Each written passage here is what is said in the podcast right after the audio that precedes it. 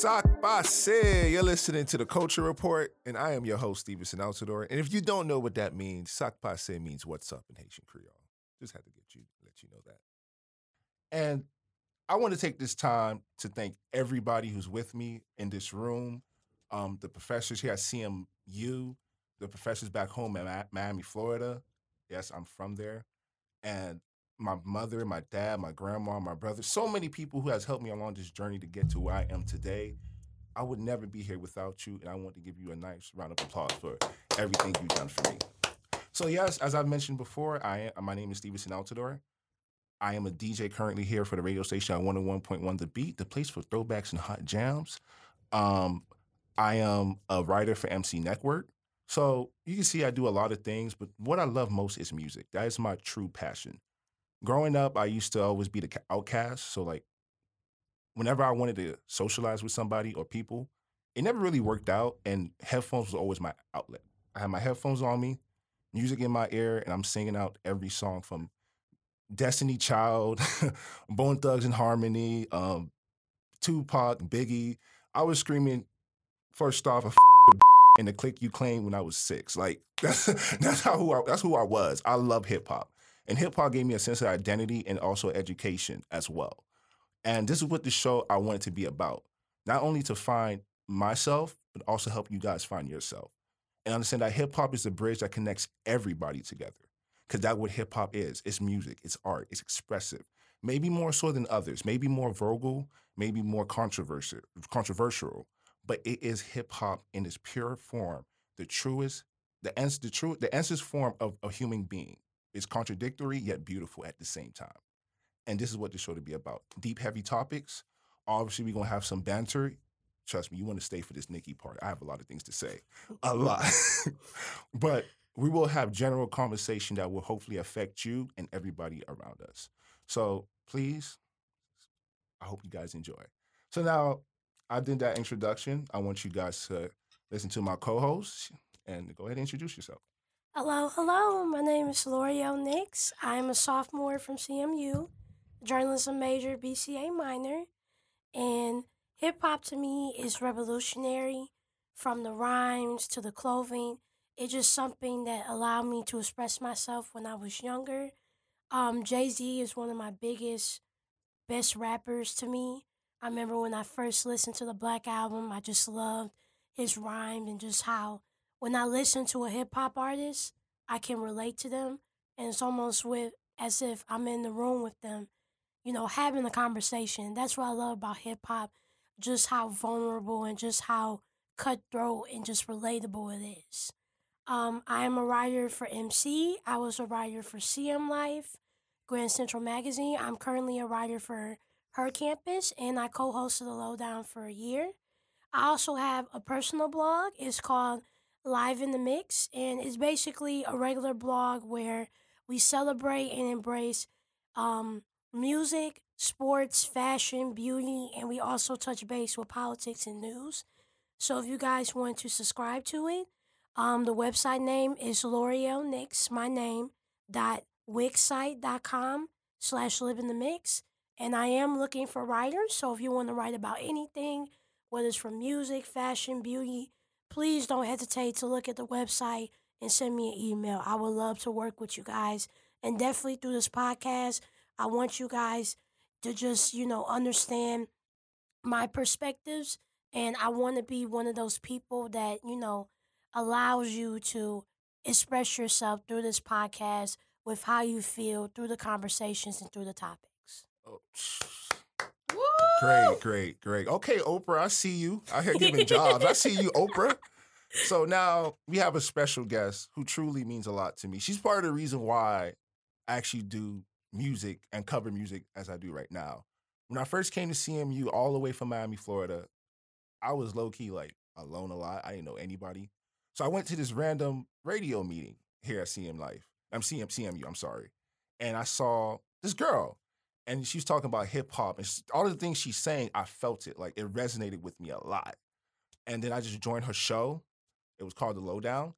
And when I once I joined it, I felt like I was part of the community. Like I felt accepted for the first time here at CMU. And it helped me grow as a person and understand other people's perspective, a whole new place that I'm not from. And she's the reason why I got the job as at MC, why I have this podcast. She influenced me to do all of this. So like I want you to please give the a rounding applause for the beautiful and the influential L'Oreal Walker. oh, I'm tearing up. Oh, you Thank wasn't ready for that. you. Right. Oh, you thought I was tripping, tripping. Okay, okay. I came out. Okay, we just go. Okay, it's We just gonna say, oh, this is L'Oreal Walker. Go ahead, go ahead, talk your shit, girl. Go ahead. Nah, nah. It's gonna be something light. Oh, thank you. Um, wow. I'm I'm so happy to be here. I'm so I'm so happy that you're finally doing this. I know this is something that you've been passionate about. Um, I just want to talk about really fast the first day that I met you, and uh, it was it was so much different because a lot of times when people are interested in something, they're kind of shy or they don't really know how to go about it, which is you know it's fine and dandy too. But you're like, no, you know, I'm I'm Stevenson. I want you to get involved. I'm like, man, all right, let me make sure I I talk to do, you know, after the meeting is over. And, you know, we just got right on it and um he actually walked me to the radio station that Yeah, night. It yeah. was like, oh, this, I'm like, oh, this, this gonna be here for a long time. Right, right. Yep. That was that was fun and we had a conversation about music and it was just so natural and effortless and I realized that this is somebody that cares as much as I do. Do you remember the conversation?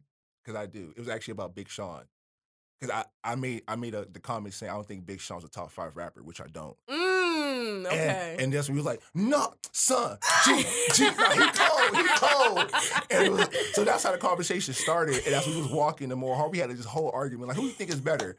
And I brought up like Tyler, I brought up Mac Miller, I brought up ASAP Rocky. And it was like, oh, you know, they tight, they tight, but Big Sean, Right, though. Big, just like saying who gave us ass, ass, ass, ass. Like, come on, dude. Come on now. Come on now.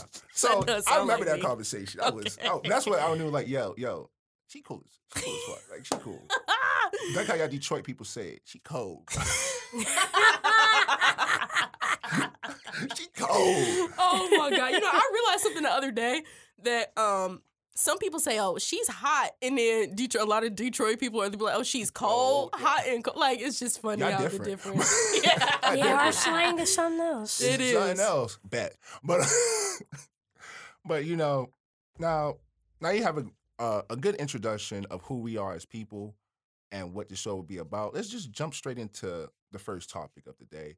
And last week, Friday, September 7th, hip hop had something that resonated a, a death that resonated profoundly in a hip hop fraternity. Mac Miller at the age of 26 passed away from an apparent overdose. And Mm. you know, it's weird because when I found out he died, I didn't believe it at first. Like I didn't either. this man just dropped an album last month. And I loved that album before, you know, before he died. But like that was my favorite album. I was listening to that more than Astroworld at some point. And I realized the other day, he's one of the first, he's the first artist that I grew up with. He came out around 2010, 2011. And was J. Cole, Wale, Kid Cudi, Drake, B.O.B. when he was hot, and now he's talking about flat Earth. But that's another topic for another day. but like all these artists that I grew when I went out to search for hip hop, he was one of the first people I found. He's the first one to die that I grew up with, and it hits it it, it hits differently than a legend like um Havoc, who was part of um, Mobb Deep. Mm-hmm. It hit differently because I didn't I didn't grow up with his music. I had to go back and, listen to the music, It, yeah. and so I have a different sense of appreciation for Havoc than I do with Mac Miller because I feel like I was growing with him. He started off talking about, girl, you can wear my hat. I don't know about y'all, but like I was like 12. A snapback? You give your girl a snapback? That's a true love. That was true love back True then. love. Come on. You give your girl your snapback? Oh, wait, sorry. That's before. It was your fitted cap. Ooh. yeah, that was before snapbacks and tattoos. What? It was two fitted caps. You said, if you gave your girl the Atlantic Braves fitted cap, she was your side chick. Get on.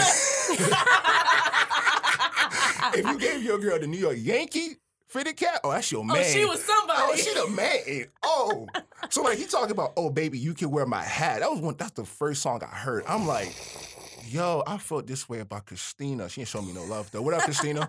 But but I felt that. I'm like, oh man. Then he made a, another night and he shot out J Cole on there, the warm up mixtape, and I'm like, oh, he messed with Cole. This my dog already. And then I saw how he matured from best day ever to um Blue Slide Park. College partying music. We all in college now. Mhm. He made music for that time. And when that came out, I was only I was still in middle school, eighth grade, not about to start ninth. And you know, you go to these little dances they have in middle school.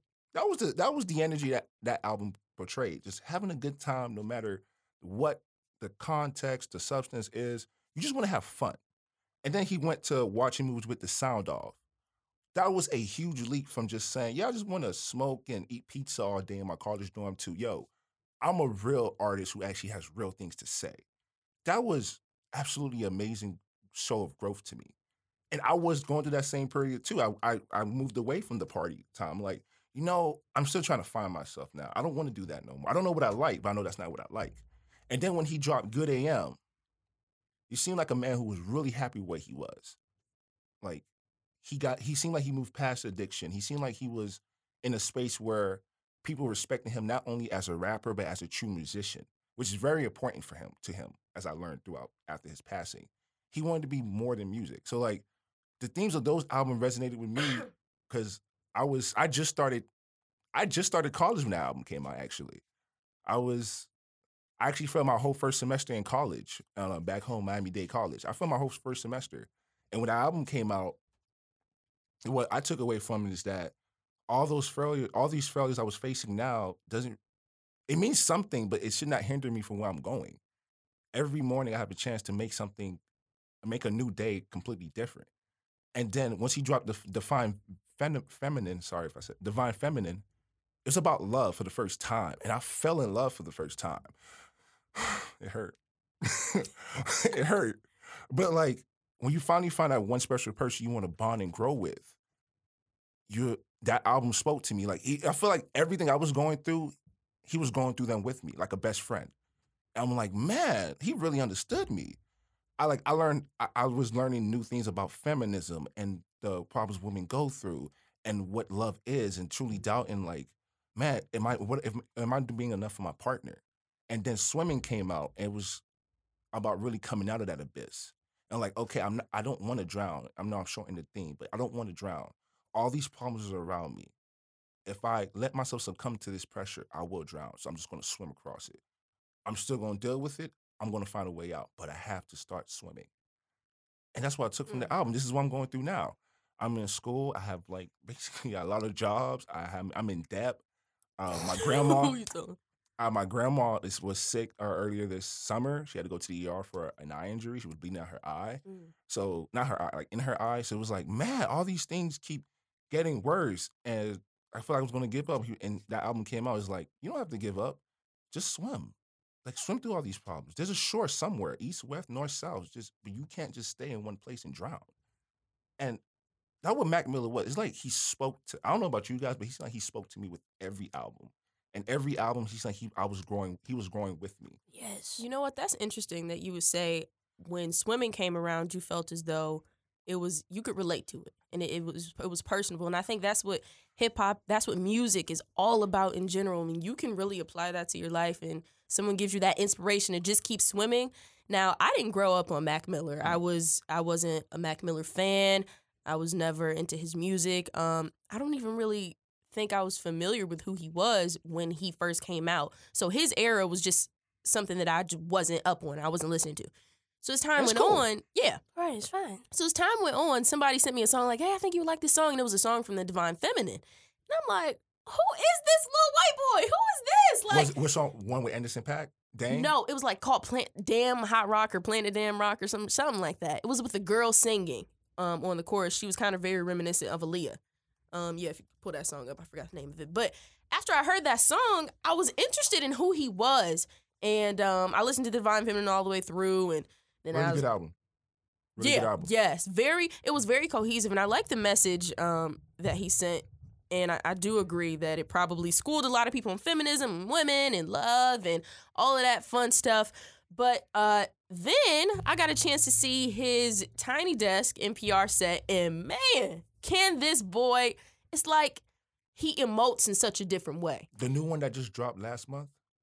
Yeah, Yep, yep, Mm. yes. And I'm a huge, you know, I'm a huge jazz fan. Very beautiful, and I just like how he incorporated different instruments. And obviously, you know, Tiny Desk is live, and I just you can tell that he was such a genuine person, and you don't get people like that No. anymore. It's it was crazy because like he was, everybody was his friend, from the legends to the mumble rappers Right, right. to Journalists. to journalists Mhm. to people like J. Cole, Drake, and Kendrick. They love this man. Right.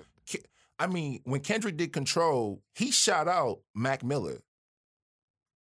I was like, wow. I, I thought I was the only person who thought he was dope because I tried to tell my friends, like, man, listen to this white boy, man. I know, that's how this white boy can't rap. That's how Yeah. people used so, to be. so when, when when Mac Mill, when Kendrick shot out Mac Miller on that track, people was like, oh, he could. If Kendrick's saying he good, Mhm, then let me go check it out. yeah, Kendrick talking about he gonna kill him. He must be kind of tight. Right. So Sometimes it's unfortunately it's hard to take that little Sure, cosign. You you gotta just take that route. And I remember hearing the song he said uh, it was on Faces. I didn't mention that project. It was it's a great project. It's probably my favorite project from Mac in general. Mm. But I it didn't relate I didn't relate to that project because it was about drug use and I never used drugs. So that album did it Mm.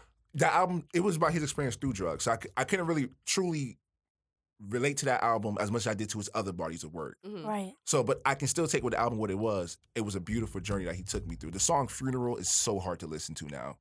It is. It's it's really hard to listen to. Sometimes to. I cry. And um, when I first found out Mac was dead, I was at work, and you know, I heard my phone beep, and then my mom was like, "Mac Miller died," and I was like, "What? Like, are you serious?" Mm.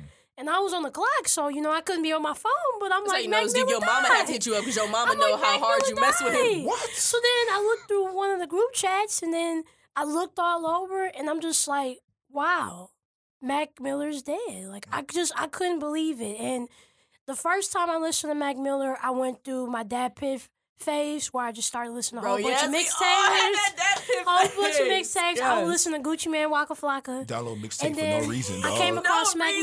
Miller, and it was kids. And I listened to Knock Knock before, but um, it was one song. It was um, Nikes on my feet, and I remember I saw the video on YouTube, and I was just like, wow, like just the production and just his flow. I'm like, this is somebody that I never heard before, and ever since, yeah, I became a Mac fan, and his death, it just really hit me to my heart because Mac Miller, he's one of those artists where he just I felt like he knew, you know, who I was. Mm. A lot of Mac's music, like Faces, even though, you know, I didn't go through drug use, but um I went through a lot of depression and just listening to, you know, him saying, you know, it's dark, but it's gonna be okay. That resonated with me because I was just at a point in my life, you know, me now being 19 and 18, where I'm just like, you know, I don't even know my purpose in this world. Like, why am I even alive?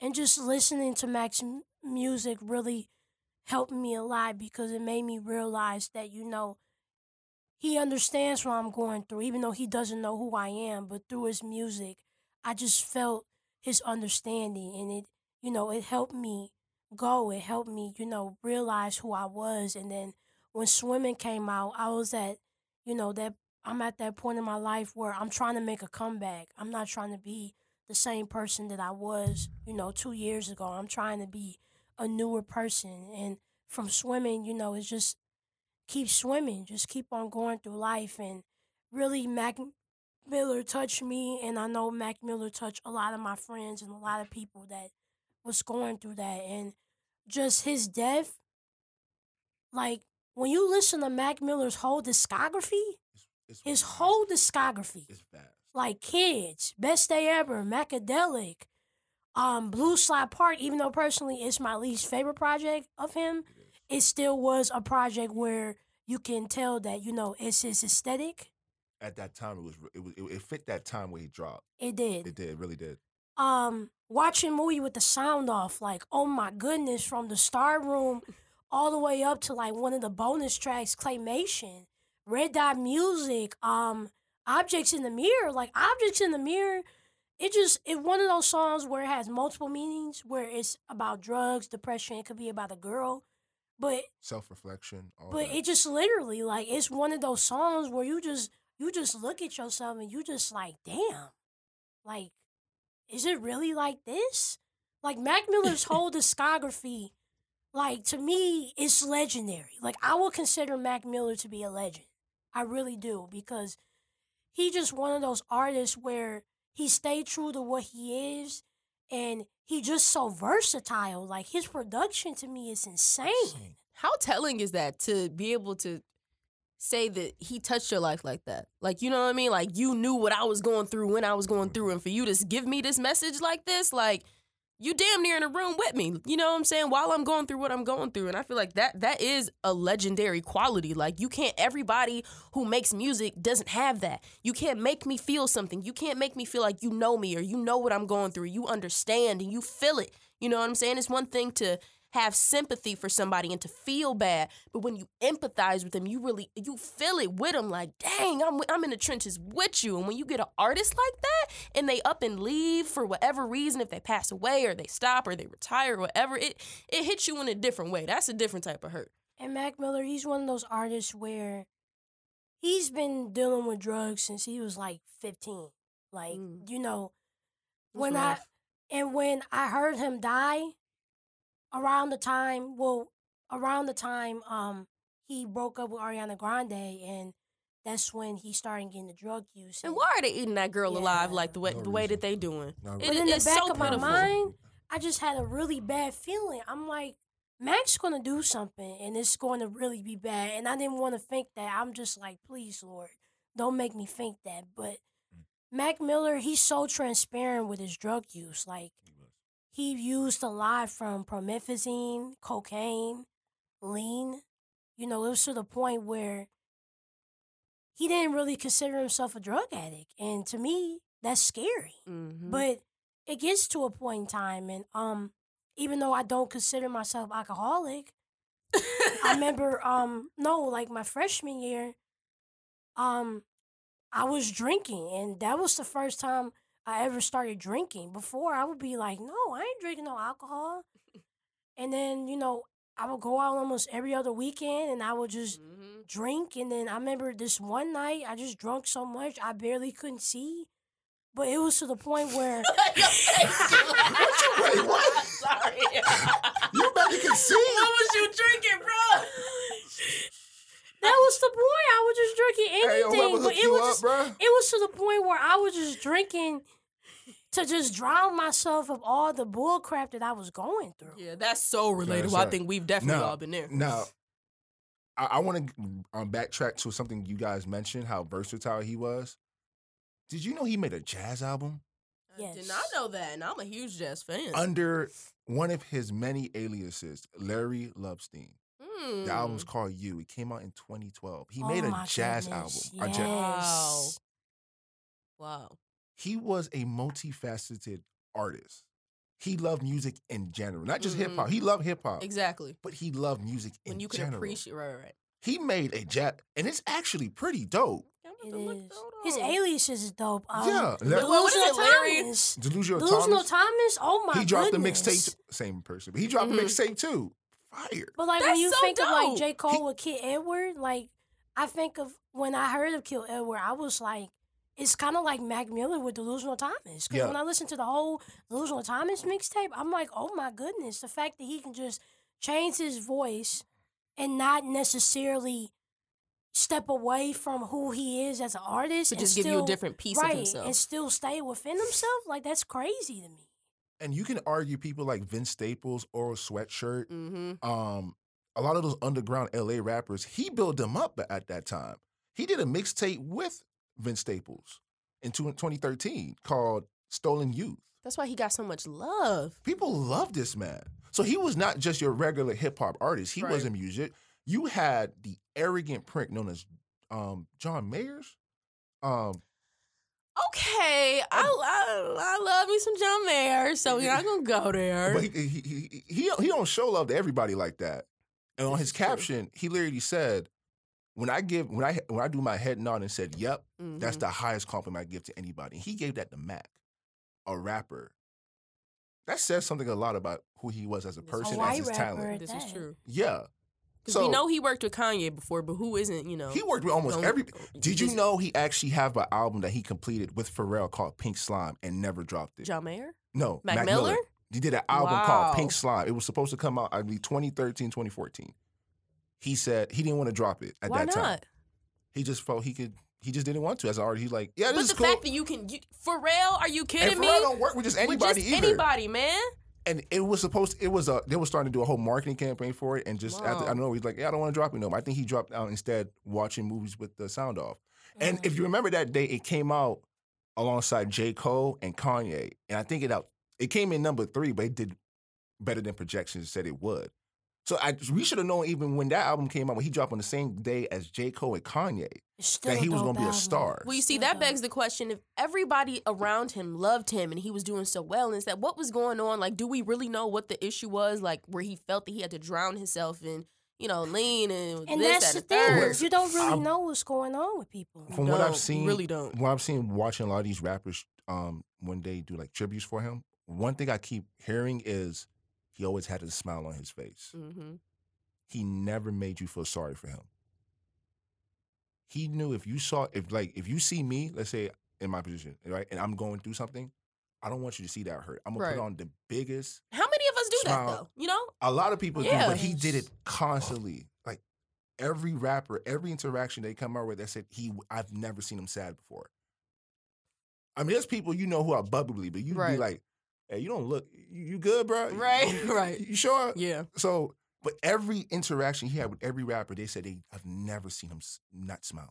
Karen Or not Civil, laughing. um, Ooh, Karen. Civil, one of the journalists, she said that with Mac, she said that um he saw sh- sunshine even when it was dark, and that really resonated. and that's a with hard me. thing to do. because when I look at Mac, the fact that even though he's still transparent with his drug use and his addiction and his depression, the fact that like he could make a dark song, but then he could still make a song like Best Day Ever, you know, where it got me smiling from cheek to cheek. Ladders on his Like literally. Like it just it really just speaks volumes for the type of person he is and what character that he has. He just he feels so genuine. Like Mac feel like a best friend to me. And when I heard of his death, I felt like I lost my best friend. And also Mm. to, to answer your question about you know if if in his music it seemed like he had all these problems, he used drugs or whatever he used to cope with it. Someone, why can't we step in? You only show the pain unless you project it Mm-hmm. or tell somebody. mm-hmm. If he's the type of person who's not going to show the show people, Then his you would never know. you would never know. And that's what a lot of us do. A lot of us um hold into that, that pain, Instead of- suppress it. Right. Instead of expressing it to people or to whoever, he turned to drugs, which is a huge. It's a it's a crisis It's a- right now in the hip hop community. right yeah, it's a huge problem Especially in the industry. and people in our age groups because like i was having this conversation with my ra um how we are the generation where we look back and we look at everything our parents and people before them did and everything they did is not the answer because look where we are now Mm-hmm. so like they're telling us oh do what i did or do this and do that and we're like it doesn't work Well, how did that help? Look at us now. yeah, I'm gonna be your age, 50, some 50, 60 years old, getting um, laid off from a high paying job, and I'm overqualified to be a Meijer um, cashier. Oh, And I went to school. I did what I was supposed to do, and I can't even make a decent liv- living because people above my pay grade said, "No, what? I can just replace you with a robot." right. Or you know what? I don't want to pay you at all. I want to go to another country. We, we're like none of this works. So like, how can you? What can we do to actually be successful now? What we're trying to find not only to be successful in life but happiness because it seems like those two are not attainable at the same time. You know what? And they're not. You know what I'm saying? Like they don't live together. They're completely separate because you can you can be successful in life, but you might not be happy. You can have it all. You can have the cars and you have a beautiful house and a nice family and the that and the third. You can have money in the bank, but you go home, you might not be happy. Oh. Or you could be you could be happy and not have a dime. And I think the most important thing with this is that, and I remember I talked about this with my friend, even though technically it's not considered a suicide with Mac Miller's death, she pretty much was like, "Oh, so we just gonna kill ourselves?" I'm like, "That's not even the point." Yo, shut up. Wait, who The- said that? Yo, shut up. One of my friends. eh, So your I'm friend like, shut it's up. not even the point. The point, no, the point is, is that you don't know what people is going through. right. Like with me, my friends don't know what I'm going through. Even my Period. Because you don't family. project it. You Right. don't tell them. It's Right. so hard for me to tell my family right. like like right now like last month i got diagnosed with bipolar depression disorder i have to take medications every day and it's hard to talk to some of my family members about what i'm going through because it's just the whole fact that you know they just don't think that is real or they just you know like what? And that led that leads to another topic. But and, and I think that I can definitely speak on this, but this is super prevalent. I don't know about nobody else. This is definitely prevalent in the black community because a lot of times your mom, I don't believe in that. What is that? You oh, what you got to be stressed about? You ain't paying no bills. You ain't Yeah. doing this. And you like, actually, I got some stuff stuff, going on. But like, so I want to give credit to my family because like they don't, they never did that. Like they treat every problem different from their own. hmm So like, oh, you got so one day like, oh yeah, I got all these bills to pay. I know I'm obviously not paying nothing, but I'm like, man, I'm struggling with school Right. or like I'm alone. I ain't got no friends. They understand that that's what's making me suffer. hmm It does, and we have we have the tendency to make everything a competition. This is true. So like, oh yeah, man, my girl just left me. What? Your girl just left? Man, my Well- girl, man, my girl just messed with my homeboy John, who was right there with, with Tyreek at the crib right there Bro, waiting yes. for round two. And Oh, like, I can't tell people like, dang, can you just hear me out for a Yeah. second? And that's when you just be like, yeah, man, that ain't nothing. Man, I saw my girl at Wayside cheating on me with a DJ, man. or if parents they try to like um put in competition with their kids. And the thing is, even though they don't So realize why? it, for to me, like if you brag about like somebody else and what they doing, and then it just make me feel like, well, damn, like what am I doing Right. wrong? It's and like I kind of you felt degraded that me. way. Right. Yeah. And I'm glad that my mom, you know, at first she didn't want to believe it. She didn't. But I'm glad that she's accepted that. And I feel like our relationship is getting stronger because she has told me that the relationship with her mother, she didn't get the love that, you know, that the love with her mother is not the love with me and her. And she apologized for me for the way she treated me because she realized that, Mm. you know, That's even- important. That's beautiful. she realized that you know I don't want to be the same way with you as I was with It my sound like it's a grandmother. cycle man, that's shout to being your broken mama. here. Shout out to your mama, man. Shout out to you, mom. Mama I Nix. love you. My, No, literally, shout out to my mom. Like, you're my rock. I love you so much, even though I didn't really understand, you know, the way that you taught me, the Ooh, way that can you say that raised me when I was younger. Now that I'm older, I just realized that you just want to protect me, and I just want to say thank you. I love you, mom. pass me a Yeah. napkin. While we quit, but but before that, also I want to make this point. My mom is a therapist, so like I don't like talk. I I don't like talking to her things about my problem because then she just gonna be like, "Oh, you're diagnosed with Mm-hmm. yes. I've heard a lot of people say that who have parents who are in the field. So like I don't I is I don't tell my mom what I'm going through, but me and my mom are best friends. Like Mhm. people think when we go out in public, we always laughing and joking. We roast everybody we see. Bro, I swear to God. we we just Yes. people are like, oh yeah, brothers and sisters. I get mad because I'm like, dog, that's my mama. Right. Like, don't do that. we might be jokey jokey right now, but let me say one thing. She gonna give me that look. Who you telling? She gonna be like, wait till you get home. Yes. she don't care if I'm 22. She's still gonna get the belt. Mm-mm, not so, at all. but my mom is my best friend. She is my rock, and I truly appreciate everything she's done for me. But um, oh, hold on. Well, why we? I'm gonna just slide mine in there too. so might as well. Might as well. This is a Mother's Day episode. September edition.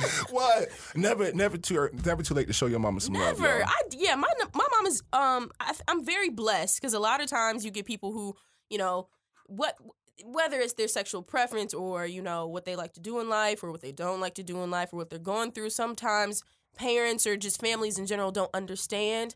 And I'm very blessed to have a mom that's been so supportive. When I tell you this woman has been my number one fan from jump, Day one. from July 12, 1997. Like Michelle, Michelle right there, that's that is a phenomenal woman. And I really thank her because I agree with what you said. A lot of times, you know, you go through stuff as a kid and it's like, why am I getting what are you mad for? You know what I'm saying? Why am I on punishment? Why am I about to get a whooping? Like you don't understand, you know, some of the talks or what goes on. And then as you grow up and you start going through life, you start realizing, hold on, everybody not even raised the same. No, we not. so thank you, because I needed that. And that made me who I am. That made me see things in a different way. So I definitely want to give um a huge, huge thank you to her because she is just the rock in my life. And I mean, just every situation that has ever uh, came across my way, she has been right there. My left hand, my right hand, everything. So yeah, she's she's definitely someone that I, I definitely look up to and I love her So- so much. I mean, we kind of got derailed, but um, Right. What's new though? Don't we all? but I do want to say this to close it, and trust me, this is a topic we will touch upon many times from now because there's so many layers to this story. First, I want to say rest in peace to Mac Miller. I want to send my condolences to his friends and family and to his fans because he did mean a lot to everybody.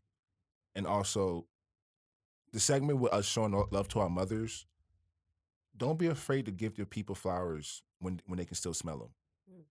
Mm. Let them smell those beautiful roses, those sunflowers. Let them smell it because once they're gone, they can't have that sense anymore, sense of joy and pleasure. Show your appreciation while they're still here. That's a word. That's a word. sadly, in our today's society, the peak of your fame, the peak of your popularity, the peak of your appreciation is when you no longer can feel it anymore.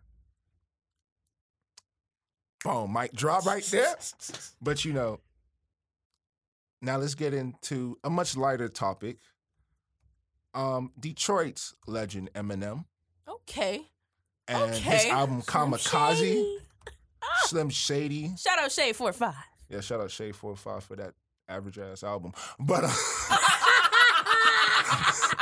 but um, I mean, I, mean, I already, I Well, already, let's just crap I already said, it. I already said it, so let's just jump into it. Um, how did you guys feel about the album? I already just gave my opinion. I thought it was just average. It sounded like you thought it was. It was. no, no, it wasn't trash. No, no, no, Ah. no. First listen, I actually thought it was fire, Okay. but I think it was more of the shock value that oh shit, it's it's Eminem. that's true. And That's true. Mm-hmm. Eminem did something like he never done before. Drop a surprise album. What? But you know, he's at he's at the stature and at the level where you you, you can you can only do that if you're at that level. Exactly. But you know what I'm saying? he never gave off that persona of somebody who's going to do that. Mhm. So when he, I woke up at eight o'clock in the morning. I'm like, what Twitter talking about kamikaze? What happened? Right. World War II happened again? Right. So I know what it was. So like, I'm going through my phone. I hear, oh, Eminem just came at everybody next. What? Let me go listen. so like, I went to go listen to the album. And at first, I'm like, oh, this is fire. Then multiple listens later, I'm like, I said the, the hype went down, the shock went down. I'm like, yeah, this is better than Revival, but that's expected because that's how bad Revival was. Yeah, I'm sorry, but And the first song I listened to the first song I was like, I'm good. Honestly, um, you gotta do I just feel like Eminem throughout the this years. ain't this ain't it, Chief. Chief. this ain't it, chief. This this ain't ain't it, it, chief. ain't Chief. I said Chief. My bad. I just feel like Eminem I'm still nervous, throughout y'all. the I'm years, sorry. I don't know. It just, I feel like he's trying too hard. I feel like when Yeah, I listen is. to Eminem, Yes. it's like he's trying to prove himself when you don't need to. And we talked about this earlier. When Eminem came out in 2001, one of my favorite albums, um, Encore, like the Slim Shady, who didn't care about what that- anybody that said. that time. That he didn't care about what anybody said. He just said whatever and whenever. I like that Eminem, and I just feel Well, like that's Slim Shady, baby. Right. That's and I you just know? feel like now his music, I just I can't I can't get with it. I can't. Personally, to me, I feel like a couple of songs, like No Favors, I feel like he doing the same flow. Like literally, I- he was. the dude. He doing the same flow over and over.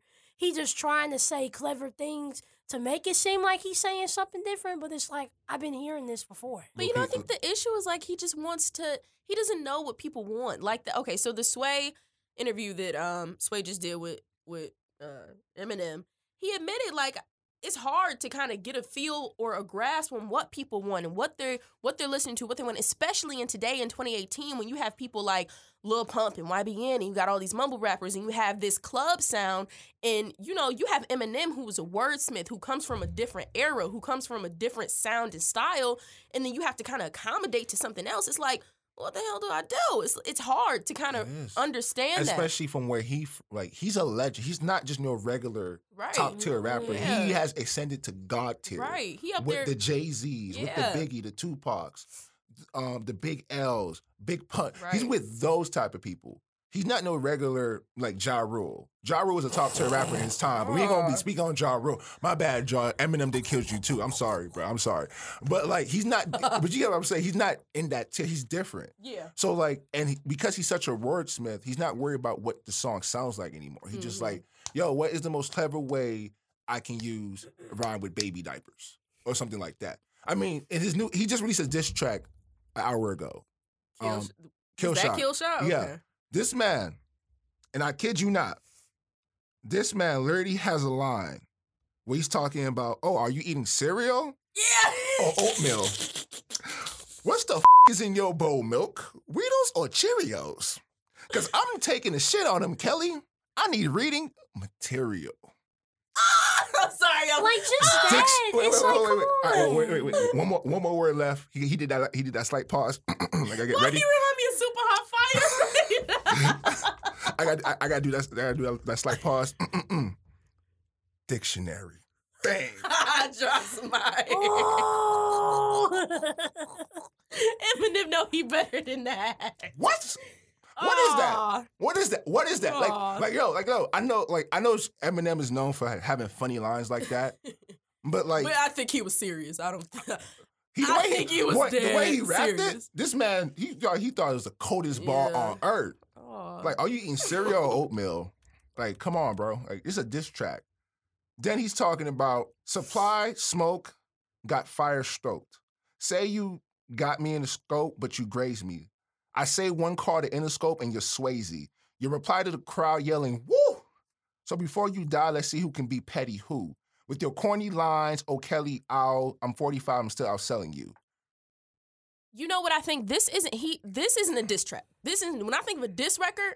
We au- automatically my mind goes to Ether because we all know the Nas's Ether was legendary and ain't nobody. But no, oh, no. See, I, I, I view this track differently because I do watch a lot of battle rap. hmm So like the things he was doing this track are custom to battle rap. Name flips, which is like Machine Gun Kelly. So you like you would basically think of any metaphor, um, simile, punchline that does deals with machine guns and Right. Kelly's. So that way he did it on this track. Then he's talking about, oh, I'm the bigger artist than you. My first three albums blew at 29. What about you? I'm still you talking about, oh, I'm old, but when your last album came out? So like he's going off that irrelevancy thing, which I you know it's cool. It's a cool but angle, You but have to. I mean, you can incorporate battle rap. Um, you know. Qualities, Yeah. but you have to remember this is still a record. This is still a Song. song. So you have it's a battle rap. Tsu Surf can't make a song. Oh, You no, know what I'm Actually, saying? Actually, Tsu Surfer is one of the better battle rap rappers. He's one of the better And battle rappers. He low key got major, but- major um industry buzz right now. Low key. and low I like his mixtape from a while ago. Oh, oh, shit, you know, you know, you know. But But he's not. He's not Eminem. Exactly. right, and I think that if you are making a diss record, you have to remember you could come with, you know, what I'm saying you need to do the wordplay and the flips, and you, you know, so that. people can think.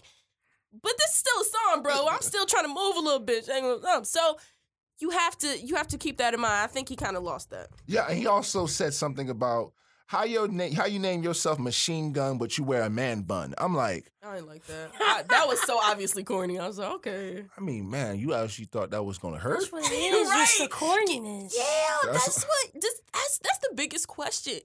Like, you think he really sitting up here crying or hurt over this? Like, So is he is he upset? Now- is he upset? Now, overall, I know we, we went away from the album, but it, it plays in a part. I would consider this a solid diss track, but it's not the Eminem we know where we was like, hey, yeah, you should have not done that, but he gonna kill you. Mm. Look what he did to Mariah. When Mariah did he did upset, harder at Mariah than he did it in GK. he dog, he murdered Mariah. Mariah said, "Why are you so obsessed with me?" I'm like, Mm, and That song's still cold. Yes, that's still I mean, about. it's still People a bop. speaking facts. It's still a bop, whatever. But like this man, like, don't make me release them voicemail. He played out one voicemail at the end. Yeah, that was cold. She didn't say nothing Yeah, else that after was that. Because I mean, what can you say? What can- Nick Cannon over there, and Nick Cannon was trying to talk tough, and you're like, you know, you really want to hear these voicemails, bro? Because like, come on now. So like, we were expecting that kind of Eminem. He gave me the, hey yo, bro, what you have for breakfast? Cereal oatmeal. I think he should just leave it alone. so like, so it goes in to what we were saying about how he's not making good music anymore.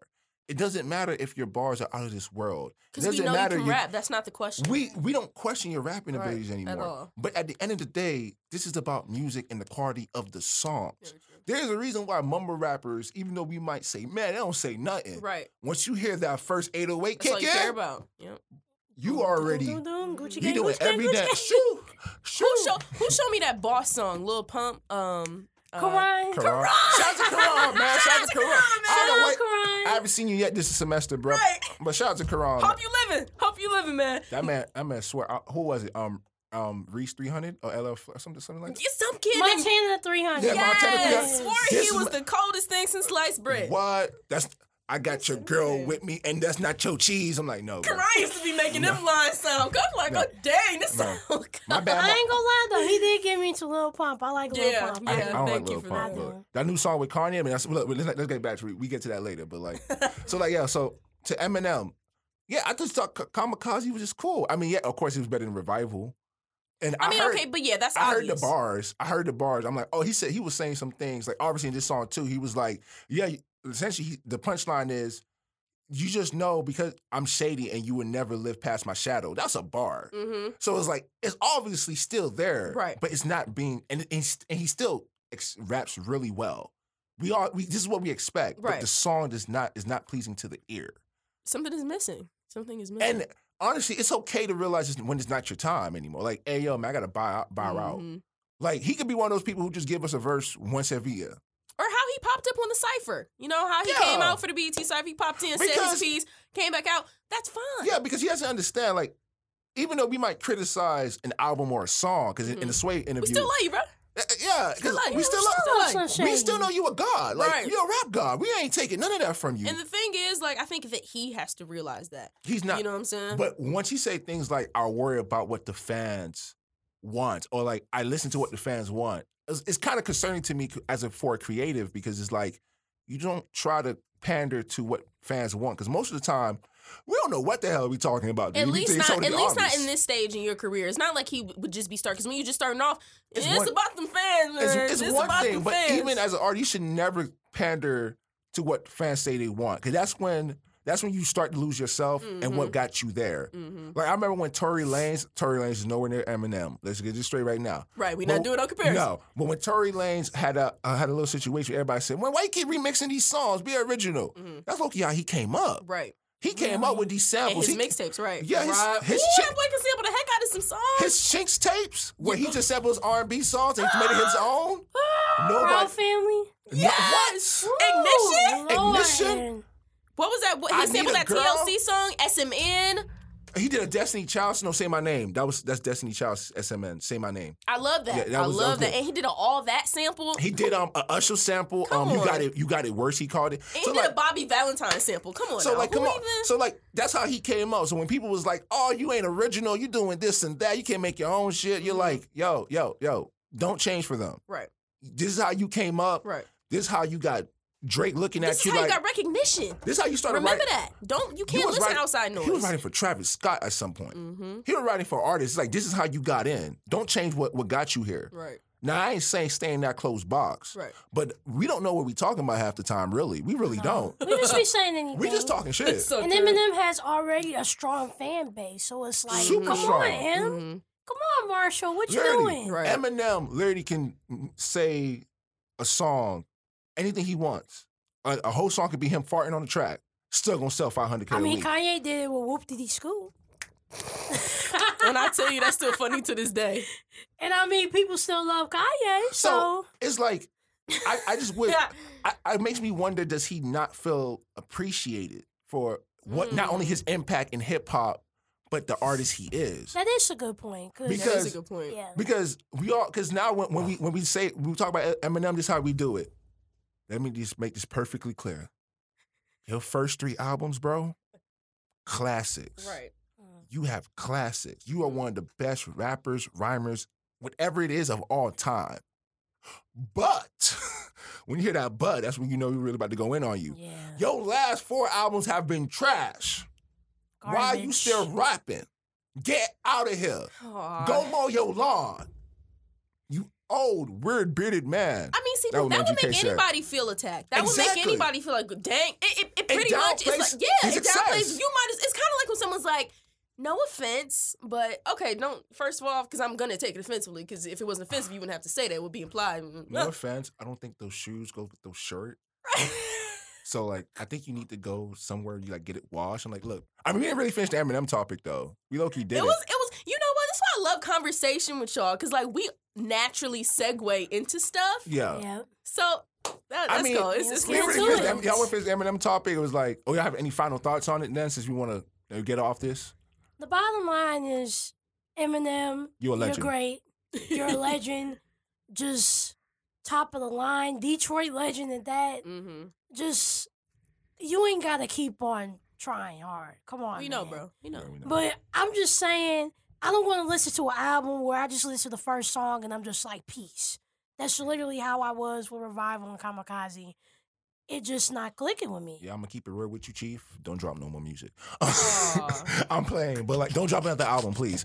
But um, just, just keep the legacy as it is. Like, I'm always gonna view you as a as a, a legend, a, a pure someone who changed the way lyrics have been written. Mhm. Period. Like that's what you are.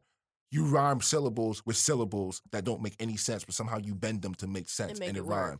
Nobody can do that. That's a talent on its own.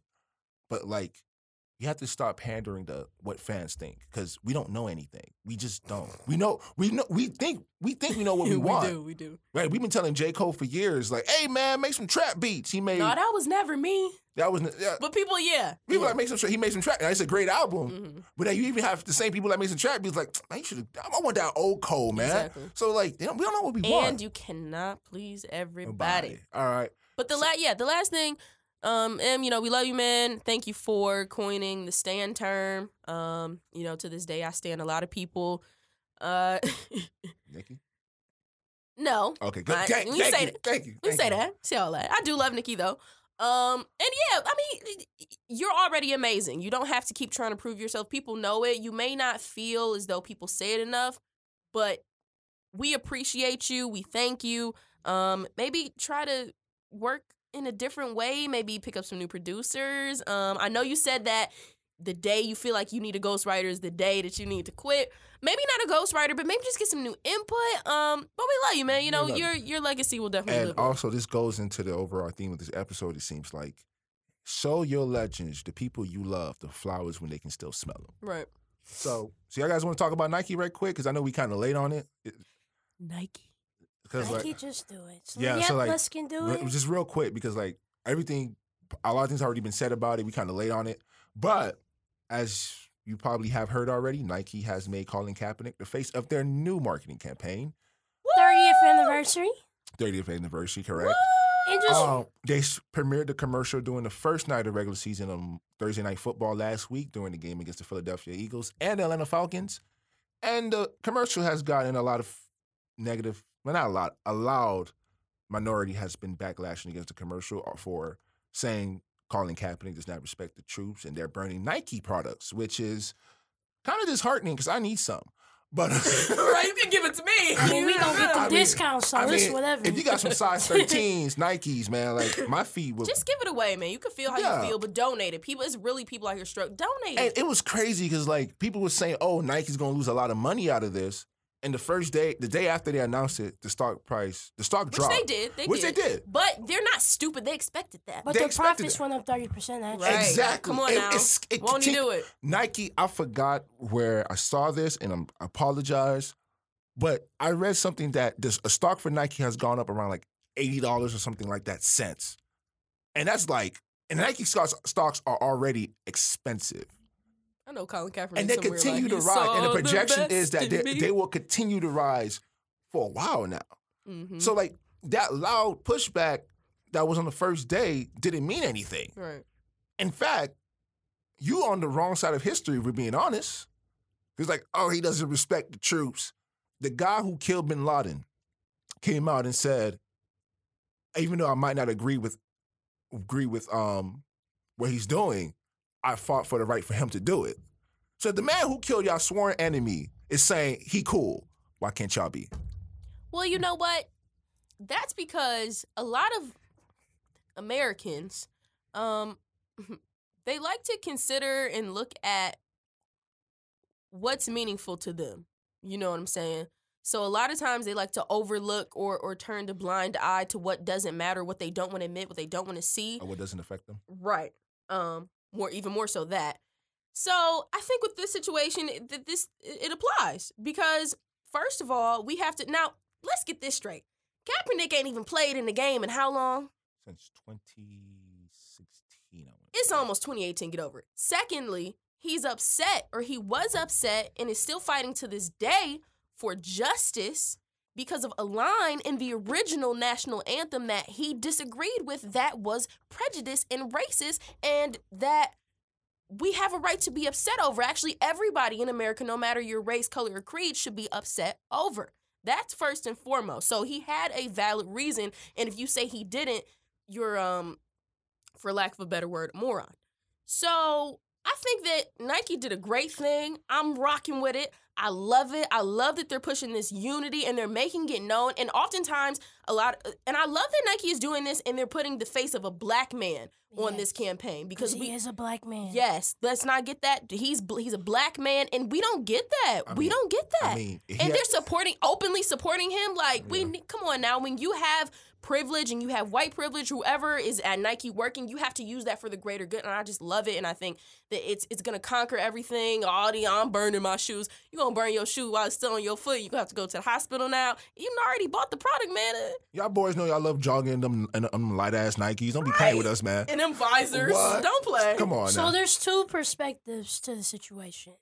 Um, the first perspective, some people believe that to an extent, Nike is kind of um getting up ahead of Colin Kaepernick because you know think about it, Nike is a multi-billion-dollar company. You know them doing the strategy of having Colin Kaepernick for their 30th anniversary ad, you know, was clearly a good thing to do. But at the same time, I feel like it was a great thing for them to do it because in this time of where we're at, you know, with Trump being president, you know, Nike wanted to make a statement. They wanted to make a statement with Colin Kaepernick in a way that, you know, will uh, get people to attract them. great timing great At the end of the day, it's 2018. Just if you still hate Colin Kaepernick, like just get over it. for real No. And it's just the whole fact that people are still missing what this man is fighting for. No. what I want to add is that there could be also a third way to look at it. That Nike sees this as a way to get good press because they just started joining the movement around three years Yeah. after it happened. Mhm. If they were really about it, why didn't they join it when it first started? Before. Now, that's just a question I'm throwing out there. But But they could have been scared. They could could have been like you They know could have been on the fence about it. And They maybe could been- they did not Well, want to think support about it. it too. At but- the time when Colin Kaepernick did it, there's a question as to whether, you know, why all of a sudden is Colin Kaepernick doing this? Like people was like, well, Because you you know, get tired, you well, get fed up. Yeah, but people thought that well, is Colin Kaepernick a part of any organizations? Has he even done? Has he even donated to any of these organizations? he has millions of so dollars. that came into Mhm. play. So, but, but it also goes into like, well, what I'm, what I'm just trying to throw out there is that why didn't you do it sooner? Because Mhm. as it, I'm not saying what they what they did is not genuine, but Mhm. like right. you waited a while to actually like Step in and Step have a in. voice. yeah, and plus you're Nike, you have Right. a deal with the NFL. Right. You low key went behind the NFL back, like yeah, I'm gonna work with y'all, um, I love that. y'all nemesis, and that's when they're like, oh yeah, and we gonna perform, we gonna um show this commercial on your first game, And we still gonna make y'all gear. and yeah, so like Ha- eat it. So like, yeah, I got a problem. Um, holler at me. I might not respond, but go ahead and do that. So like, that's a that was a G move. But like, they have the right to make money. Right. But like, does does that action seem disingenuous because they waited so long? hmm Well, I, I, that's definitely debatable. Um, and I'm I would be interested to hear someone who say, "Oh, they not really for real. They just doing this for money and for showing yeah. for for kicks." But I don't I don't feel that way when I when I see everything that's going on with the camp. I don't feel that way because if they really had an issue with him kneeling and with everything swarming around him at that time and even now, I feel like they would have discontinued making apparel and products for um what is it the NFL? Yeah. So I feel like because there's when you think of a huge multi-billion dollar any multi-billion dollar any company you it's not just you know the representative or the little receptionist at the desk like you have ceos and then you have different departments You have and you have this shareholders. You have all these. there's a lot of people that you have to answer to and you have to so somebody could have been like i'm on the fence because what if we lose money but i think they got to a point where it was like we can afford to lose this money because we gonna get it back. So, and that's exactly what happened. But you know, that's our quick thoughts on the Nike situation. And let's go to the final topic of the day. The one I've been waiting on for so long. Oh Oh Lord. my god, So- this is Betty. Reportedly, Cardi B somehow became Matthew Stafford. And Oh no! Are you kidding me? You gonna disrespect my quarterback? Your quarterback threw four picks this week. I don't want to hear it. Don't disrespect My my quarterback now. Come on, I know man. y'all pick, and, and plus the Miami Dolphins won. Yeah, I don't want to hear y'all talking at My all. dad pissed. So I Cardi still want a B- fantasy. you play you play me this week. You gonna lose today. You gonna lose this week. I'll tell you that Okay, right we now. gonna see. All right, I'm gonna talk my shit on Monday. Uh, so, I got, so Cardi B became Matthew Stafford for a quick second, and she went hut hut hike and threw a shoe at Nicki Minaj. Mm-hmm. Unfortunately, it did not connect because, like, like the quarterback I just mentioned, he she misses a lot. oh. So, The audacity. but that set off a whole chain of events that happened earlier this week with Nicki Minaj on her iTunes show Queens Radio with Funk Flex, who was a guest this week. She went in. She did. She she held Cardi. nothing back. And even though I have a unique and distinct dislike for the Queen, Nicki Minaj, Queen is in air quotes, by the way. She said some facts. I can't even lie about that. Undeniable. She said a lot of them. She said some facts. So, what do you guys think of the incident? At, at first, let's talk about what do you guys think of the incident when you first heard it? What was your reaction? I just, just the whole Nicki and Cardi situation. I just think it's really sad. I just want to say I Mhm. knew it. It's really sad because when you just look at women's position in hip hop, it's just no reason that we should have these women fighting. Like Mhm. it It's should hard be. enough. It It's should be. enough. There should be some unification. There should be some liberation. No, I love we beef. shouldn't we shouldn't have no incidents like this. That's the first thing. The second thing is Cardi should never done that, especially at a Mm-hmm. pristine event like New York Fashion Week. Like you have Anna Wintour, you have those kind of people at an event, and you just go crazy about that. Well, did it really affect her? Because the next, Well, Did- it didn't affect her did because really the next day, Tom Ford, you know, announced that they made a lipstick after her name. But that, that, I that's just feel like with And Cardi, with the come up that she's having, Exactly. she has to be able to. She has to be able to just take in what people are dishing at her because at the end of the day, you are an artist. You solely chose to put yourself in the spotlight. Now, of course, if somebody talk about my child, I would do the same thing. I'm not even going to sit up here and say no, I wouldn't. But Cardi do need to have some self control, and she just need to be able to just stand her ground and just you know move on and just keep on doing what she's doing. I, I can't I can't rock with that because you, you you're making two different points. You're saying she should be able to take it, and then you're also saying talk about your child. She should defend her child. and that's she's saying in that in that specific She- you know in that aspect she ag- not necessarily agrees but she under, more so understands why she did what she did Right. Yeah. but as far as everything else because you know their beef it ain't just about It, her was- it child was, it was brewing. That's why I said I knew it. I- I- Right. they trying to say, oh, this is manufactured beef. They were they were beefing. For a minute Like LLC on um Queen on Nicki Minaj album Queen. That's tip. That's really about Cardi B and not writing a lot of And- her, our songs on her album. Did you, I didn't know LLC also can, you know, obviously for a company, but um, I guess in the industry they use it for like uh like an acronym for a low level celebrity. Mm. So if that was what she meant, which you know who knows, Could be, but I'm oof. hear, I'm hearing the shots that was thrown. A lot of those fit Cardi, because oh for sure. So oh, it's for like- sure. and so like when Cardi sure. came out and said, "I heard all the sneak disses." Now look, they're there. That's Like, you- true. You, can't avoid them. So people were saying, "Why are we pitting two women against each other?" Nah, really, one person was low key saying this out loud all the time. Nicki, she threw songs, maybe even behind the scenes, and Cardi stayed quiet about it. Mhm. Now, should Cardi have done what she done, became a quarterback and threw a shoe at Nicki? Nah, she shouldn't. Especially, Stafford. especially since you missed. If you would have hit, then I would probably be like, you know what, good job. You in jail now, but it's cool. But like, you can't be doing that at an event like that. But I always understand where she's coming from. She's from the Bronx. She said on site. In her mind, it's on site. And we talk about these rappers saying green light. Oh, she had the green light one was was there when she saw it. She was about it, about it. See, I'm She wanted all the smoke. that. Yo, she wasn't playing. She wanted all. So like, and that and that's who she portrays herself as. She's like, Yeah. you know, I'm jokey, jokey. I love y'all, but like, y'all get y'all talk about something, y'all do something I don't like.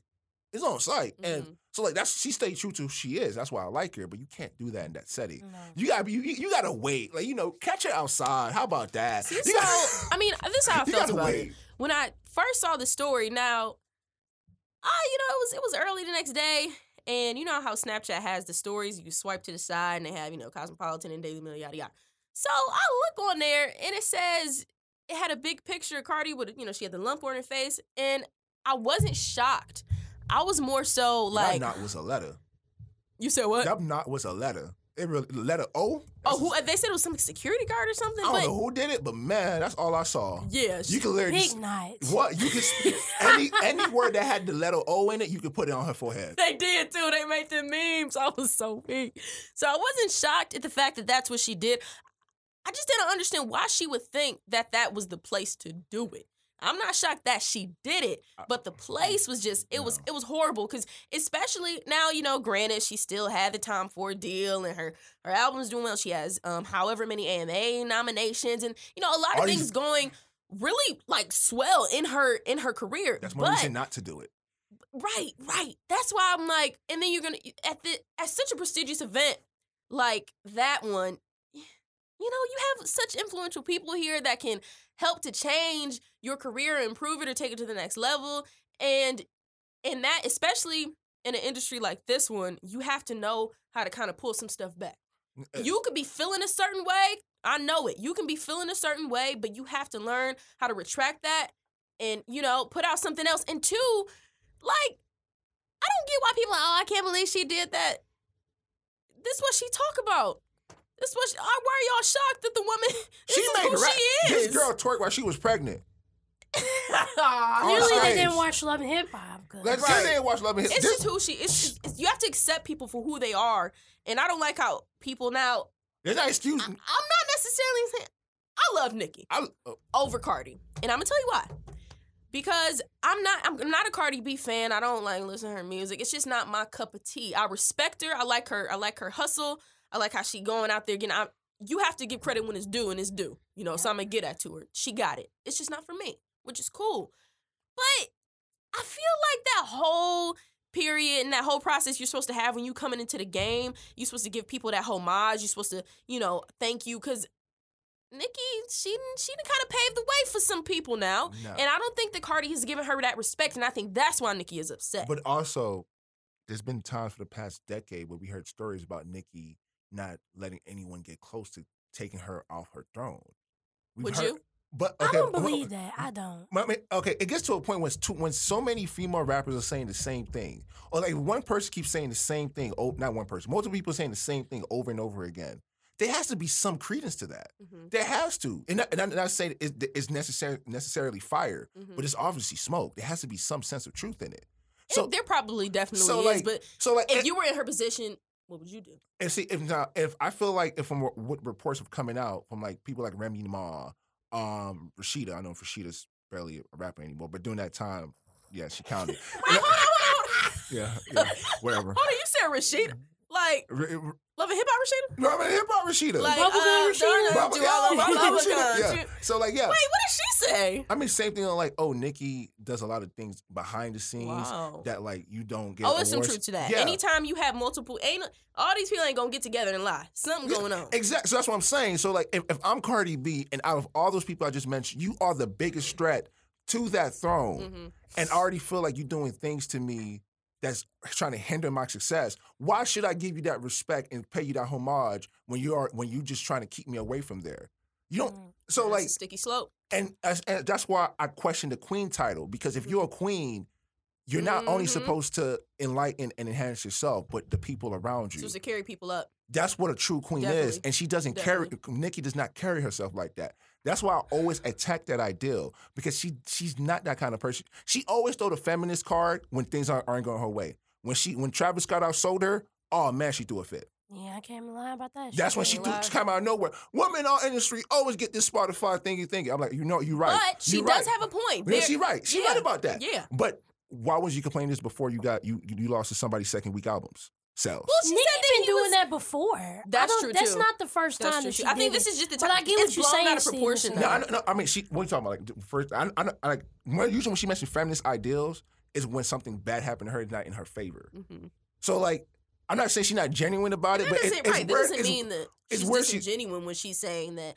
You know, I'm a yeah, I, I, I'm a feminist and I really believe in this. I believe in that. Yeah. But it comes a time you you have something to speak up for it. You know what I'm saying? Like, Don't just wait when something happens to you because this happens. You this happens every day to everybody. female artists. right. You somewhat do these things to female rap artists. That's crazy. I really hope she's not out here trying to stop bad. You you sometimes do these things to female rap artists. So like you can't be complaining about the things you you you can't be complaining how people treat you when you do these same shady acts. Let stuff happen naturally. You know what I'm saying? If you're meant to be, what whatever is meant to be is can't nobody on God's green earth stop what's meant to, To be. be. So if you're meant to be up there, it's going to happen. She was up there for 10 anything. years. It was meant But to be. But if someone else comes along, what you should do, like how Serena, so uh, I give her a head nod, how she did to Naomi um Osaka, Osaka. and she let her know, like, you know what I'm saying? Like, she told the crowd not to boo, like that's rude, that's disrespectful. Give this girl her shine. You're supposed to do that and and take her under your wing. And I feel like I don't know. I really want to understand why Nicki is just so she's harping on she this doesn't do thing. that. She does so like every time she calls there's, there's- there's a reason why I don't like Nicki Minaj. I'm just Oh. gonna say it. There's a reason why I don't, because it feels so unauthentic. Her radio show, I feel like that's her true self. When I hear her talk, I'm like, okay, I can see why people like you. Mhm. I can see why people are a fan of you. But Nicki Minaj, the the rapper, especially after her first album, it's been I, I- just can't connect with that.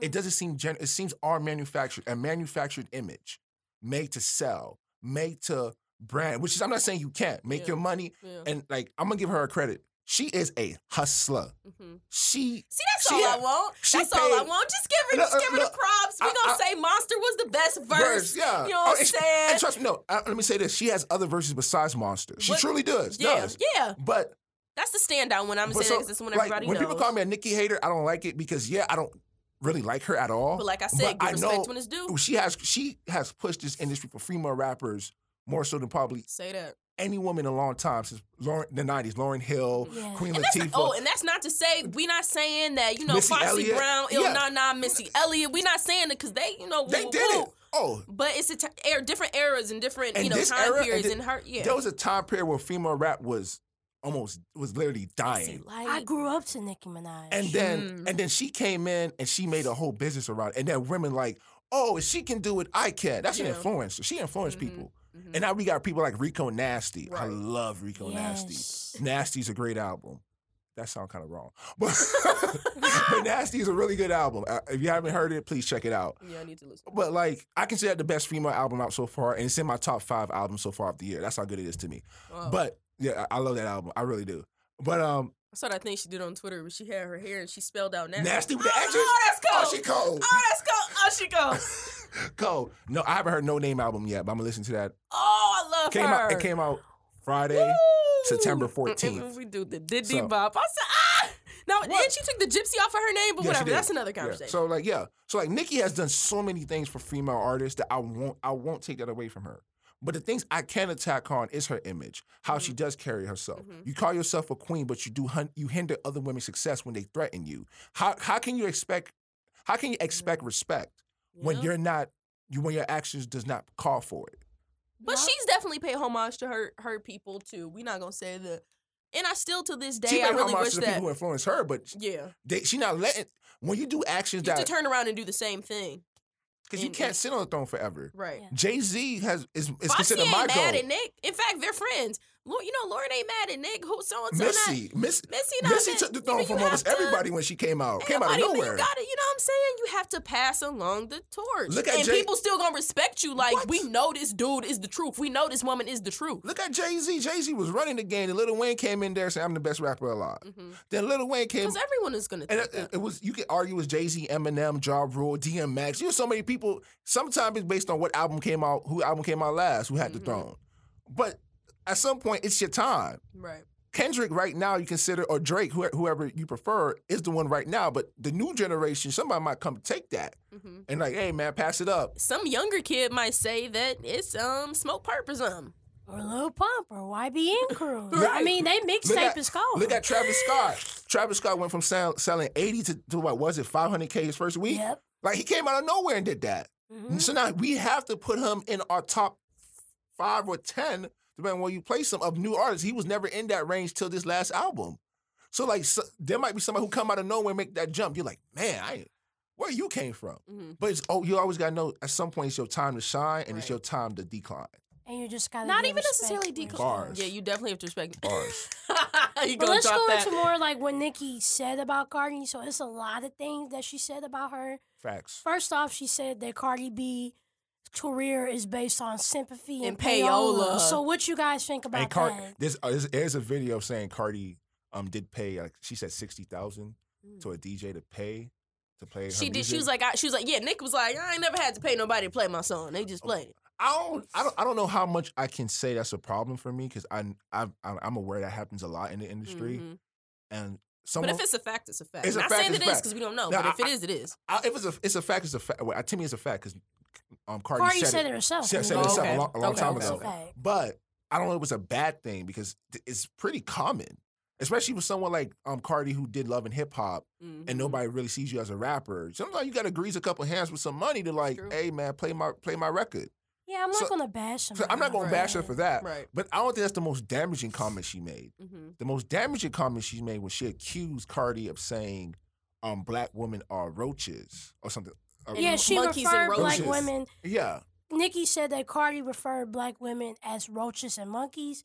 And to me, when I heard that, that's a problem That's the because what we don't talk one. about at all, just not in the industry, but just in general, general. colorism. Right. Colorism is real. It's real. Very Personally, real. to me, I feel like there's a British artist named Jorja Smith. No Mhm. disrespect, I absolutely love her. Mhm. She would be a But to me, I feel like people like her for her looks than Say her that. actual talent because her album is so slept on.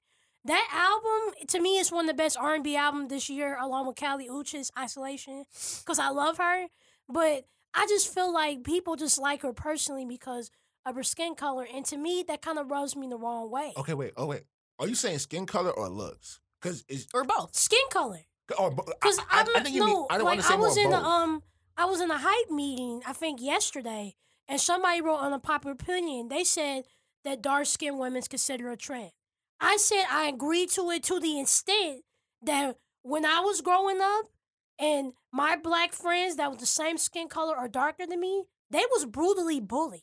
They was bullied to the point where, you know, it was just it was just crazy in the human eyes and dehumanizing to see that just because, you know, they're black but they have a darker skin color, Mhm. that they're treated so horribly. I ain't gonna lie, bro. Like my nickname in uh, middle school and high school was Shadow Snatcher. That shit was disrespectful. Yeah, like That's stuff like that. And then when you not trying to and then when you look at it now, but when you look at it now, black women, especially dark skinned women, that. they're not only I wouldn't say they're a trend, they're becoming over sexualized. To where that when you see them in the media, it's like, oh, you know, dark skinned girls is it. And I just really think and be like, you know, are they really it? Like, do you guys really like dark skinned girls? Or you just saying that just to be saying that? You like, know, I they- really think Yeah. about that a lot. That's, that's true. And It's with- not a trend, man. and, and what it's Nicki not. said about what Cardi said, we don't know if it's true or not. But if it is, that's a problem. And she has to address it if it's And true. she has to address it if it's true. But and also I don't remember, think she will. is that of course because uh, uh, like we were saying when we were walking towards here, Yeah. we, like I said, you don't have to. She doesn't have to talk on it We're the proof. until That's what she gonna say. it comes out, no matter what. Because at some point it's gonna go under the rug. Right. Everything does. Sure will. Azealia Banks attacked on the same thing, and I hate Azealia Banks. Ooh, I can't stand that girl. Like, what she was saying was right, but like you're the wrong person to actually give that message because you do the same thing all I'm the sorry, time. but her music slaps. So, like, Her Yeah. music, but it, uh, her her antics overshadows her it. talent. So like also when you go into your point of Jorja Smith and colorism, colorism is a huge deal. It is. It really is. it is. Especially in like other countries outside the US where like they literally the lightning cream industry, they make billions of dollars. Yeah, I saw a Vice video Marketing. on that. And just saying the darker you are, the, uh, the less attractive you are. And the lighter you are, then the more um, beautiful you are. So like I think with Jorja, I see the argument for Jorja Smith. I see it more as she's attractive. She's more so attractive and happens to be light skinned that people are like, yeah, your music tight, but like you You can also make Ma. a case for Doja Cat when Hey, she Ma. dropped the Move song. Hey, mom, come over here. Like that's what people see her as. Like she has a beautiful woman. You said the move song though. I don't think um people expect it. I know I didn't expect it to blow up the way it did, but I definitely think it has something to do with just physical appearance, especially in this industry. Has everything to do with everything. Yeah. I mean, The prettier you are, the more like you can get a job hosting a TV show. It sucks, but it's it's true. It's and true. you know what I'm saying? It's something that we deal with in the black community growing up as a light skinned woman. It's like you get to see it from a different scope and it's like people treat you differently, they look at you differently. If you in a if you're in a, a group of people, um, people talk to you differently. It's it's crazy to really witness and see, but I think the only way that we can really overcome it is to first learn about it. So educate ourselves about it, what it is, where Don't it came from. Right. We came here to learn. That's It- what y'all here. Right. And it, you know, it really just stems back to slavery and when they used to do the brown paper bag rule. And if you were darker than the bag, you had to stay outside. If you was lighter than the bag, you got to go inside. And somehow, you know, they, they did this for a reason. They weren't stupid, but they wanted to brainwash people to think that, oh, well, since she's in the house, she's better. We all in slavery, man. She in there getting Exactly. raped. We in here picking cotton. Ain't nobody better than nobody. We're still the same people, and that's what we have to realize. Um, so so yeah, if she did say that, it, oh oh it's That's oh it's a problem. That's why I say it's the more damaging thing because people are like, "Oh, she got she paid to get her radio, her song on radio." I'm like, you know, that's all cool and dandy. Mm-hmm. Some of your favorite rappers do that all the time, but it, Yeah. it doesn't matter. But what you said about black women, though, Right, right. That's what we care about. yeah. So that's what I took away from it, and you know, she also got into like the stripper thing where she fought. I didn't really care about that story when she said it. She was like, "Oh, how you taking away people I really care about on that. plates to eat? You know, like plates and essentially money." I was confused by And, yeah, and but and my thing is like, Nicki, you've been accused of taking people plates to eat for past ten years. You're the last person to say this. So like, even if it's true, because Offset was a stripper, you're the last person to say, "Oh, you taking people money away from people." You took money away from a lot of artists, Nicki. And Nicki has a lot of dirt that you know she don't want to get revealed. It's like, just like Drake. Like Dr- when you're on top Oh, of the game yeah. like that, Oh, you have dirt on you. Oh yeah. You don't want that to come out. So don't speak. Why do you think Drake getting buddy buddy now with everybody? Mhm. This man, you know he. Although you, I am happy that him and Meek squashed that because I, I love just- Meek and I love. I was just so happy they to together, see they that. Make, they make bangers. Amen. Yes, yes. Rick, uh, Rico, Rico. oh, Rico's so slim. Come on. Ooh. I knew they missed each other when they were playing Playing ping ping pong. pong. That's not a game. It's like Uno. You just not a game you play, Play- after you just got you. with beef But with that's what I want more Thank in hip hop. I want that unification and liberation, especially with women. And I, I just can- think it's Uh, sad. uh, uh, I agree, and I uh, also th- I also think that it's a line though because hip hop is. I mean, we we battle rap, man. We talk our we talk our stuff, and you know what I'm saying. That's what it's about. And you make the diss records, and you do this, and you you have to have tough skin. If somebody say something about you, all right, put it in the music. hip you know? hip hop is complex, but right, but right before that, I, was- I was gonna say, um, you know that they really did miss each other because, like, Yeah. I can tell you right now, Meek Mill was in that cell and he got that collect call from Drake. That boy was happy, like, oh, free Meek. Oh, you can tell he was happy. Wish I could have been a fly But on the wall. What? but with hip hop, and I guess you know this is how we're gonna close the show because really we ran down through everything. We really did.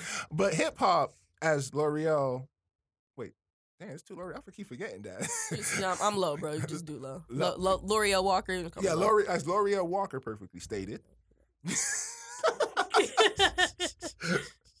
What you want to call you low number two? Oh no. No, exactly. So, yeah, hip hop is many things. Like one song, you could be saying, "I am the best rapper alive." None of y'all can with me, and then the very next song, you calling for unity. Mm. One song, you could be saying, "Oh yeah, man, I got your girl, man. She cheating on you. Your girl don't even love you like that." Next, you know, you saying, "Shout out to all my women out there Right. the road doing their thing." I see you, little mama. Go ahead, do that, girl. That's hip hop for you. Bet. So, so like hip hop is contradicting. It's it's it's, It's what art. It's just art. it man. reflects It's us as human it. beings Yeah. so well because that's who we are. That's how we operate. That's what we do. We're contradicting, and that's why I love hip hop so much. So that's how I want to end the show. Um, this is the very first episode of this podcast. Um, and like I said earlier, I would like to thank my guest L'Oreal, Thank you, Next. Stevenson. L'Oreal Walker. Thank you so much for being a part of this. Thanks for having me. One shout out to the editor Brent, who gave me this opportunity. Shout out, give it up for Brett, man. Just sitting through this. We're sitting through this. I mean, he entertained. I saw him Right. laughing a couple times, so we good. Good, good, we good. But um, you know, this is what the show will always be. We have conversations as Mac Miller, and then we roasting Nicki Minaj and, and Matthew and, Stafford. and, and Matthew Right. Stafford. We gonna this. We gonna have serious conversation, but it will be entertaining. We Yeah. will have a lot of jokes. we real, man. Just 'Cause re- this- real. I, I want you guys to relate to us more so than relate to us because we just college students. We're doing what we love, Mhm. And this is what we love. This is our passion: hip hop and talking. I talk a lot. That's why I do this. so again, thank you so much for being here, for listening, for tuning in. Every Monday, you will catch us on iTunes, Spotify, SoundCloud, CM Life, multimedia page, Twitter. Just just check out for CM Life Period. period. That's where you will find us, and you will find this podcast. I am your host, Stevenson Altador. This has been, L'Oreal Nix. and my beautiful guest, L'Oreal Walker. and Belle Journée. If you don't know what that means in Creole, that's have a good day, and I truly hope you do.